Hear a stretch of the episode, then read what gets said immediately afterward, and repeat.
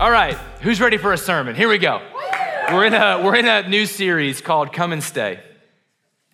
And I'm gonna give you the two tags that we're probably gonna use every week that are just the heartbeat of the series.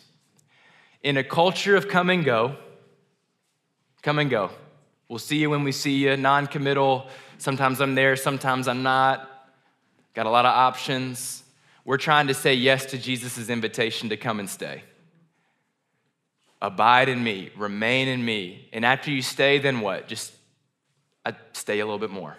Just sit right there, sitting in his presence. And the second tag is being a people that live life with God, from God, and for God in that order. That we live with the Lord, we live in his presence, that we live from his presence that we live for him, for his glory, for he is worthy. This series is rooted in two different scriptures that we see as puzzle pieces that belong together. John 15, abide in me, and you'll bear fruit. So Jesus' instruction is not go bear fruit. His instruction is to just come to me, be with me, remain in me, stay with me. Well, then in Galatians 5, Paul says the fruit of the Spirit are this. And he actually gives us the fruit. So we're kind of reverse engineering it a little bit like, oh, okay, here's the fruit of the Spirit. Well, how do you bear fruit? You abide. Okay. So if we want to grow in these things, what does it look like for us to meditate on where we see them in God first? If it's a fruit of the Spirit, it means the Spirit has it. So, for example, if a fruit of the Spirit is patience, that must mean the Spirit has patience to offer. And if the Spirit has patience to offer, who is sent from the Father and the Son, can do nothing outside of the Father and the Son, then that must mean that God Himself is first and foremost patient. And so we're just going, hey, I wonder if we abided in a God who's patient, if that might help us be a patient people. But instead of going, ah, oh, patience, we're gonna be patient, Everyone go out there and be patient. We're gonna go, God, we're gonna meditate on your patience and receive your patience and trust that the fruit is in your hands as the vine dresser. You can handle it. You'll help me be patient as long as I kind of gaze and meditate on your patience. All right, so if you didn't hear any of that, we're actually just going to go and do it right now. And so you're good. Uh, it's just going to happen to you. So here we go. Uh, first fruit is the word love. That's the first one we get, which feels appropriate, right? That feels like that's probably going to be the first one in Scripture is what's the foundation we build on? Love, love of God. And we're about to switch gears. So far, I've given you a couple of announcements. I've recapped the series. I've given you the vision. But now we're going to switch gears, and I, I want to ask you a question, and, I, and I'm going to encourage you to take it personally and to actually try to answer it. I think you'll have an immediate answer, but then I want you to think about the answer that comes to your mind in depth. And it's, it's going to hit you a little hard. Who are you willing to die for? That's the question I want you to ponder.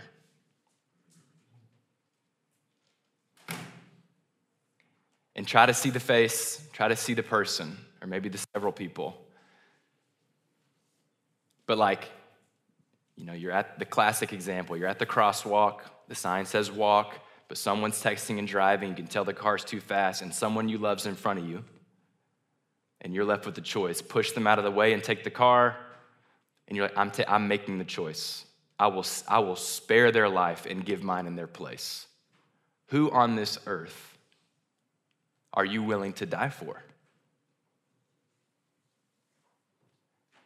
And as you think of these people or that person, why? I see everyone staring back at me, but try to answer that question like, why are you willing to die for them? You already know I love, because I love, I mean, you kind of already know, but answer it.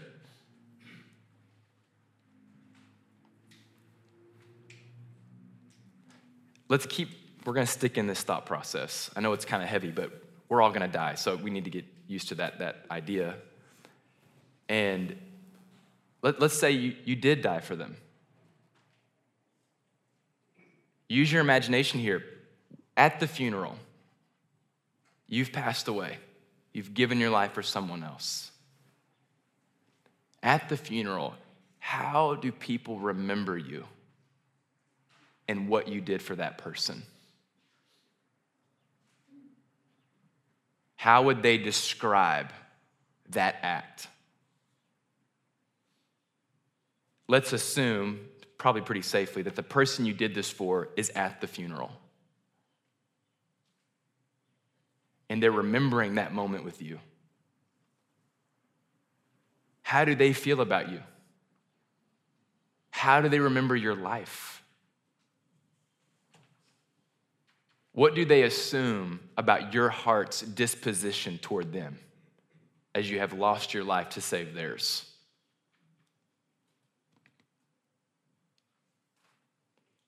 I love my wife so much.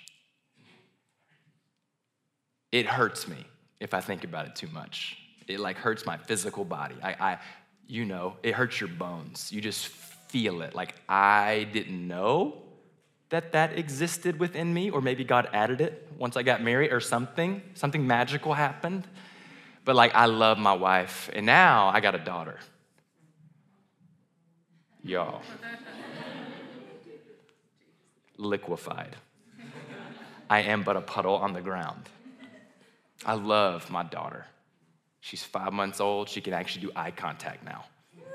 Easy for all of us, right? Well, actually, that next generation, they struggle with eye contact a little bit. hey, get off your phones and look at your neighbor, okay? Sorry, I didn't see that joke coming. Um, but when I think about my wife and my daughter, like, I, lo- I love them so much.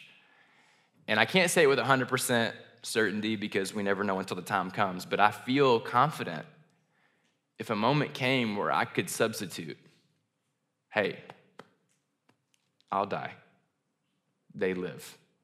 In my mind, those are two names I feel confident. I'll, I'll take it. Please, Lord, please give me the courage to die for them. Why? I mean, I love them with with parts of me I didn't even know existed. We all understand if you're willing to die for someone, that's the highest form of love. Conveniently, Jesus addresses this in John 15 right after he instructs us to abide. In verse 13, he says, Greater love has no one than this, that someone laid down his life for his friends. He gives us the goat example of love. That's it. You die for someone, that's the highest high right there. There is no deeper love than that. And we all kind of agree with that, right? We've, we've heard stories of just incredible generosity or someone sacrificing a lot, but do any stories compel us as much as when someone dies for someone else?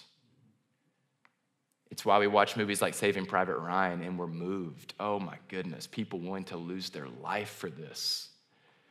When someone's willing to stake their life, it gets our hearts, it gets our attention. We understand that if you're willing to die, there must be something incredibly deep and substantial and authentic you can fake love in a lot of ways, but if you die for someone, it's hard to argue the authenticity of that love. Story time. I've told this story before. My assumption is you've forgotten most of it, if not all of it. So we'll see. Last year, Leah and I are doing our daily tradition. We're waking up in the morning, making eggs and coffee, just quintessential marriage time. It's beautiful. Early morning, the smell of eggs, bacon, coffee. That's us every morning, regardless. And we don't have Leona yet, so life is much easier than we realize. I'm stressing about the logistics of making eggs, you know? What a life that I was living at that time. for some reason, I'm emotionally just up and down. I'm an emotional guy. You guys don't know that about me. but I am. And uh, in this stretch, um, I, I can't explain it. My wife is being perfectly pleasant, but I'm just annoyed, irritated, and honestly rude. And leave it to Leah to play it down and say he really wasn't that bad. I don't agree with her. I really think I was just not on my best behavior for several mornings in a row, and I kept coming face to face with this emotional immaturity that I keep presenting to my wife. And I keep ruining good mornings. You know, bacon and eggs with your wife is that's prime time. And I was causing us to argue. I even bought a book on anger. Wasn't a good read. Didn't help. I was like four pages in. That's I'm one of those guys. Four pages in, I was done. Probably was a good book, but I was like, nah, this ain't for me. and then my next step was to turn my prayers into problem solving with God, right? So it's like, God, I'm angry and we got to fix it. So let's fix this. Well, last year, you, you, maybe you remember this, but we were small enough where we had a 9 a.m. silent prayer hour right here, and then we had one gathering at 10. Y'all, that was a fun, fun space because to sit here for 45 straight minutes in complete quiet with candles and just meditate. It was awesome. So I'm like, figured it out. We're going to problem solve my anger in this very convenient 45 minutes of prayer. All right, God, pen and paper's ready. Let's stop being mad.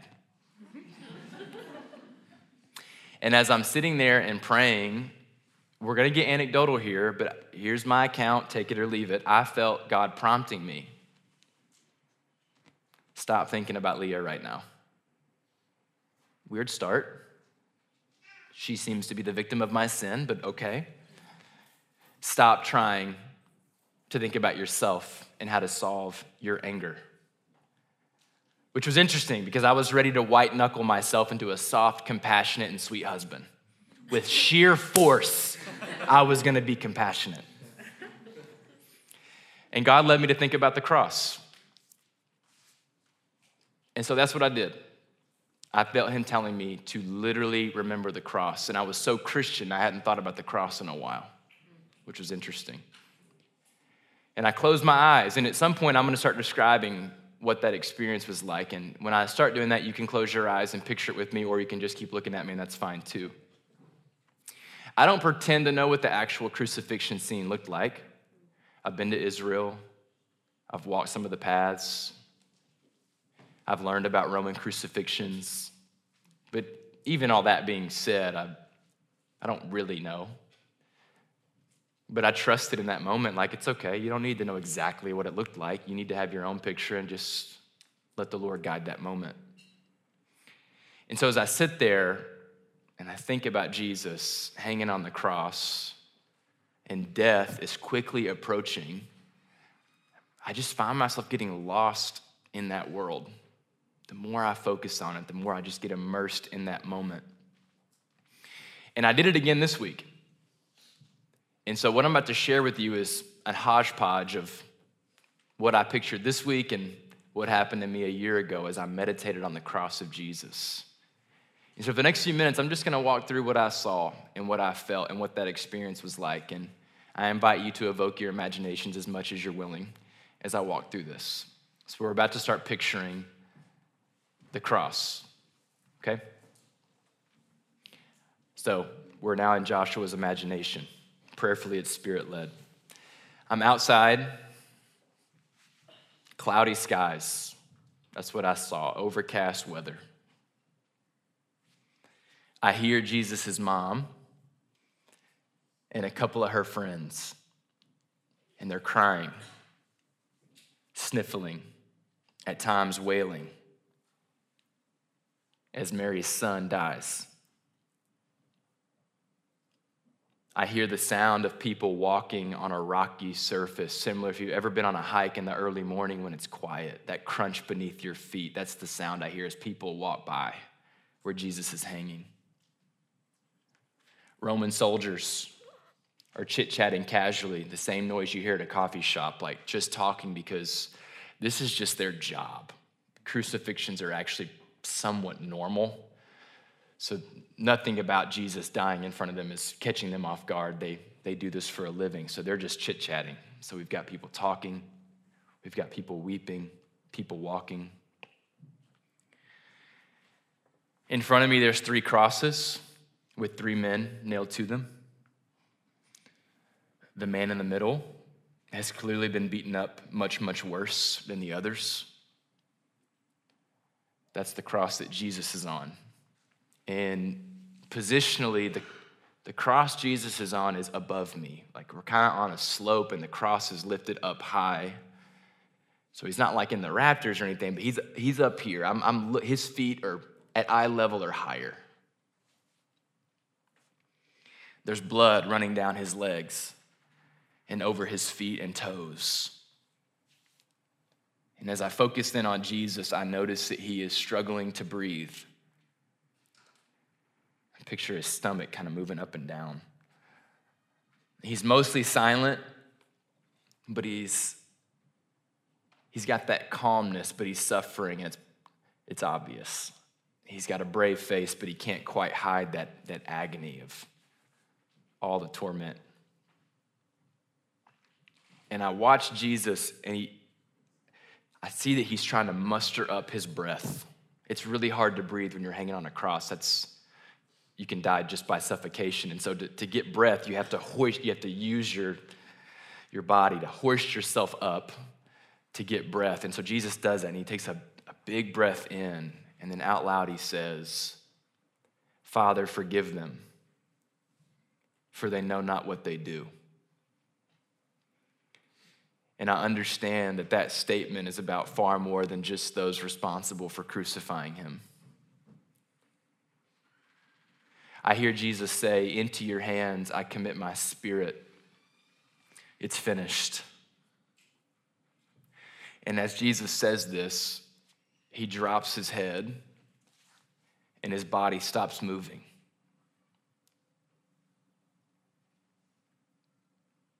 And the Jesus that I've grown up loving is, is dead and lifeless. It's quiet outside, and an occasional wind hits my ears, if you know that sound. And in that moment, I understand that something just happened, that Jesus really did something, that Jesus was saying something, even without words. And as I ponder his courage and his humility and his broken heart and his compassion, I'm left with something undeniable. Jesus did that because he loves me. I'm left convinced of the robust and the permanent nature of his love for my life. This death was not unforeseen or driven by impulse. It was not a moment of spontaneous courage. This death was premeditated. Jesus chose it. He must really love me because otherwise, a death like this isn't actually possible.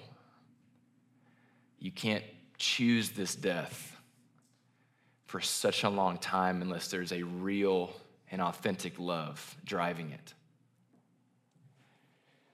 But then I'm met with God, I don't deserve that. I'm selfish. I'm impulsive. I am fleshly. I'm spoiled. I'm immature. I'm sinful. I'm up and down. I'm emotional. I'm inconsistent. I'm genuinely embarrassed by the sum of some of my actions. I've betrayed people. I've walked away from you so many times. I've neglected you. I've ignored you. I've thrown dirt on your name like this doesn't fit. And then, far more overwhelming than my list of reasons why this can't be so, I'm just drawn back to the cross. And the cross is a far more powerful force than all of my sins and all of my shortcomings and all of my sorry moments. And as I think about the cross in a special way, I'm able to receive how potent and powerful this love is for me personally, how inescapable it is, no matter how unworthy I feel.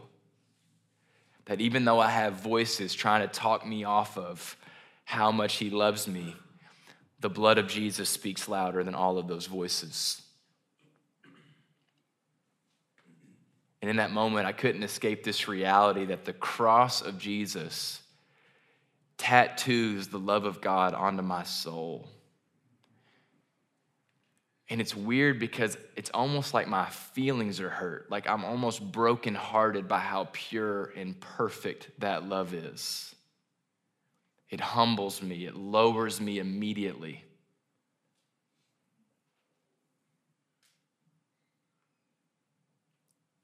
There's a chance you've forgotten where this started, but this started with me making breakfast with my wife. In the following days, I found that as I was making eggs, and I would just gently, for a few seconds, remember the cross again, kind of dip back into that 9 a.m. at prayer moment. I found that magically, I wasn't as angry anymore. I wasn't as grumpy just coincidentally, I started having spurts of love and kindness toward my wife. It was as if my meditation on the cross of Christ and who Jesus is and his love for me had somehow reached in and consequently, without any effort of mine, made me a nicer and more loving husband. If you want to know the starting point to abiding in God's love, it starts at the feet of Jesus on the cross. Training yourself to meditate on the moment where the Son of God offered his life for you and everyone you know. And asking God, God, help me focus. Help me really meditate and receive the moment where you gave your life for me help me be really good at meditating on that moment and staying in that moment and receiving that moment. There's this story in Luke chapter 10. It was in your reading guide last week. Today's all story time. Here's another story. So there's two sisters, Mary and Martha. Okay? This is a classic. And if you haven't heard it, you're lucky because it's a good story.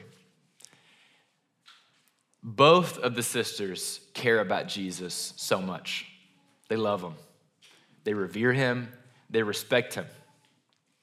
And good news Jesus, the famous rabbi who is the Son of God, is coming to their house with his disciples. And they're both hyped up. Whoa. Big night, Jesus coming over. Okay. Martha is likely a one, a two, or a three on the Enneagram because she immediately goes, We're about to put on the perfect night for Jesus. He will not leave disappointed. I will do this right. She enters servant mode. So she's busy. House to prepare, dinner to prepare, like stuff to get done to honor the Son of God. And she's doing everything in complete excellence Picture Martha refusing to compromise one aspect of the night. Everything will be a 10 out of 10 execution. She needs help though. If she's gonna put on the perfect night for Jesus himself, she's gonna need help. Conveniently, she has a sister named Mary who can help. The problem is, where's Mary? She's not helping. This is legitimately a threat because Jesus might feel dishonored and disrespected in that house if that house is not ready for his company. So there's Mary sitting at the feet of Jesus because Jesus is giving a teaching. So Martha, wiping the sweat off her forehead, is like, What is happening? as Mary has neglected her role to prepare the house and is simply listening to Christ. I'll say this in a different way. Mary is saying no to doing something for Jesus so that she can instead sit with Jesus. That's what's happening. Martha knows without a shadow of a doubt that Jesus must be disappointed in Mary. And so, like a sister, she tattletales. She goes, Jesus, You're pretty disappointed in Mary, aren't you? Do you want to elaborate? That's base, let's go read it. That's basically what happens here. Lord, do you not care that my sister has left me to serve alone? Martha's like, Go on, Jesus. Tell her. You came here to set things straight. Set her straight.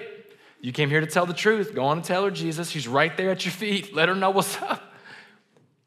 Well, Jesus set things straight. That's what he does. Jesus responds. And I hadn't noticed a phrase here until this week. And as I was meditating on the reading guide, that was on your chairs as you walked in. Martha, Martha, you are anxious and troubled about many things. One thing is necessary. Not, hey, you're anxious and troubled about many things. I've got five things that are important that you need to know. I've got a sermon of three points, and they all start with the same letter for you to write down and remember. it helps. Martha, Martha, you're anxious and troubled about many things, but there's one thing that is necessary. What's the one thing? Then he says, Mary has chosen the good portion, and it will not be taken away from her. Not only is Mary not in trouble, Mary made the right decision. She actually chose wisely. Martha took her anxiety and her trouble and put her hands to the plow. She said, If I'm gonna be stressed, I might as well please Jesus while I'm at it. Surely that's what Jesus would want. I know you're stressed, anxious, troubled, but just do what I say. But you know what Martha didn't do? So sneaky, this detail. She never asked Jesus what he wanted. Right, it was right there in front of her. Jesus, is this what you want me doing? Just, it seems like it, like customs would, like, this is what I'm supposed to be doing. Is it, are you, never did it. I already know what Jesus wants, so I'm gonna do it. He wants me to get all this ready for him. While he teaches and makes everybody else feel good, I get the house ready. Okay. The problem was that Jesus, in her mind, completely disagreed with the Jesus right in front of her talking to her. The Jesus in front of her wasn't asking her to do that. The Jesus in front of her wanted her to leave her anxiety and trouble, to sit at the feet of Jesus, and to just listen to receive, to abide. One thing is necessary. That's Jesus saying that. Not helpful, not helpful, not encouraging, necessary. When it comes to you and God, some of your greatest work on earth is not to perform, it is to sit in the presence of Jesus and meditate on the presence of Jesus. To be still, to be silent, to listen, to receive. The scriptures say you've been adopted, you're sons and daughters. The scriptures say every good thing is from above. Surely God, a generous God, wants to give to his sons and daughters. How often are we in a position to receive what he is trying to offer? So that's going to be our step today. And spoiler, every Sunday until 2024. We're going to meditate on God's love and I'm going to invite you to meditate on the cross. And so, in a few minutes, you're going to have this 10 minute block. And listen, let me just name some stuff You're sitting shoulder to shoulder. This venue is packed tight. You may or may not know the person you're sitting next to. You may hear an ambulance or a helicopter or think about tomorrow's homework or work or your responsibilities for your family. It's not always easy to focus. In a context like this, it can be difficult, but I want to encourage you with all you can, we're going to focus on the cross. If sitting up helps you, if closing your eyes, if breathing deeply, and let me just speak this over you. As distractions come, because spoiler, they're coming within 10 seconds of you trying this exercise, don't let that be a problem that you need to fix. Don't feel condemned or like, oh, I can't, like, let distractions come and go. Don't give them any more or less attention than they need. Just let them exist and then fall to the wayside. And as we do this, see the cross Put yourself in the moment and ask God, God, what do you want me to notice about this moment? The cross, the birthplace of Christianity, where all of it starts for us, that the Son of God gave his life that we may know the Father. Surely he has things for his sons and daughters to receive until we see him face to face as we meditate on the cross. Who shall separate, separate us from the love of Christ? Shall tribulation or distress or persecution or famine or nakedness or danger or sword? For I am sure that neither death nor life, nor angels nor rulers, nor things present nor things to come, nor powers, nor height or depth nor anything else in all creation will be able to separate us from the love of God in Christ Jesus our Lord. That is scripture. That's the truth over your life. Nothing, nothing can separate you. So ask God, God, I, I, I, feel a little separated. Will you help me know the truth of your love as I meditate on that moment where you gave your life? So, as we enter into this moment of abiding that we're going to do every week this fall, this winter, there will be some helpful instructions behind me. I don't, you don't really need them in, unless this is like your first time. They'll be helpful. But they're really just here to say, hey, sit up, breathe deep, close your eyes, focus, and just don't have too many expectations on this moment. You can't pass or fail this moment. For some of you today, is going to be the practice that helps your Wednesday meditative prayer moment really take hold. And you need a few times to try and go, I got nothing out of that and I was really distracted. But then the next time you're like, ah, it was okay. Next time. So even if today you're like, I don't know, I was tired, nothing happened. It's like, cool, that's okay. So we're not setting expectations. We're just trying with all of our heart to focus on the cross. Now, we passed out physical Bibles in case you want this story in Scripture to help you focus. So, Luke chapter 23, verses 33 through 49, is a piece of the crucifixion. And my encouragement would be don't accidentally start Bible studying. This is your time to meditate. So, if a verse grabs your attention or an image comes to your mind that grips you, feel free to pause right there and meditate on that moment. Let yourself get lost in a moment. Let the Holy Spirit take that moment deeper.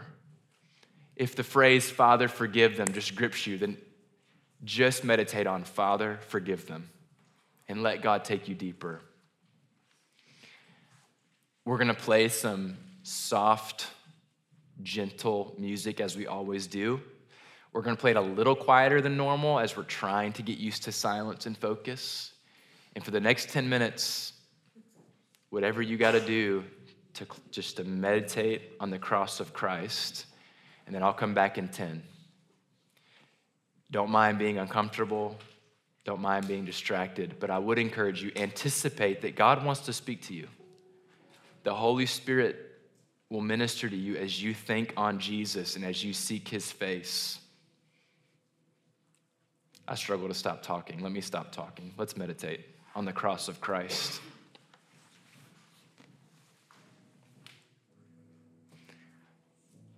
All right, so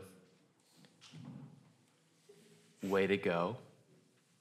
You sat silently for 10 minutes just now. Um, if you feel like that went by quickly, will you raise your hand? If you feel like that took an hour, will you raise your hand? Yeah, come on, it's more than that. It's more than that. Um, well, no matter how it felt or no matter how it went, we're chilling. It's all good. Our next step that we'll do every week is an invitation, not a command, as if I could command you to do anything anyway. Um, just for the record, all of this is invitational at all times, no matter what I say. But um, is to circle up. Bet you didn't see that coming. In groups of two or three, and then just to share, hey, how was that? Did you sense God leading you, or did you have a thought that captivated you, or how did this hit you? And here's my encouragement: one, you don't have to. Two, you can say pass. I'd like to just listen. That's fine. But three, don't underestimate. God will speak through your neighbors, and there's a chance He'll speak through you, even if you feel discouraged or you felt frustrated or like, just don't assume that you don't have something worth sharing, and certainly don't assume that your neighbor doesn't have something worth really listening closely to. Um, so, for the next eight or so minutes, we're going to circle up and just share. Like, how was that? What'd you think about as you thought about Jesus and the cross? And um, if you sense God saying something to you or blessing your heart in any kind of way, share that. And um, then we'll come back and we'll sing and get to fuel bags. So if you're comfortable, circle up with a couple of your neighbors and simply share what was on your heart as you thought about Jesus and meditated on the cross.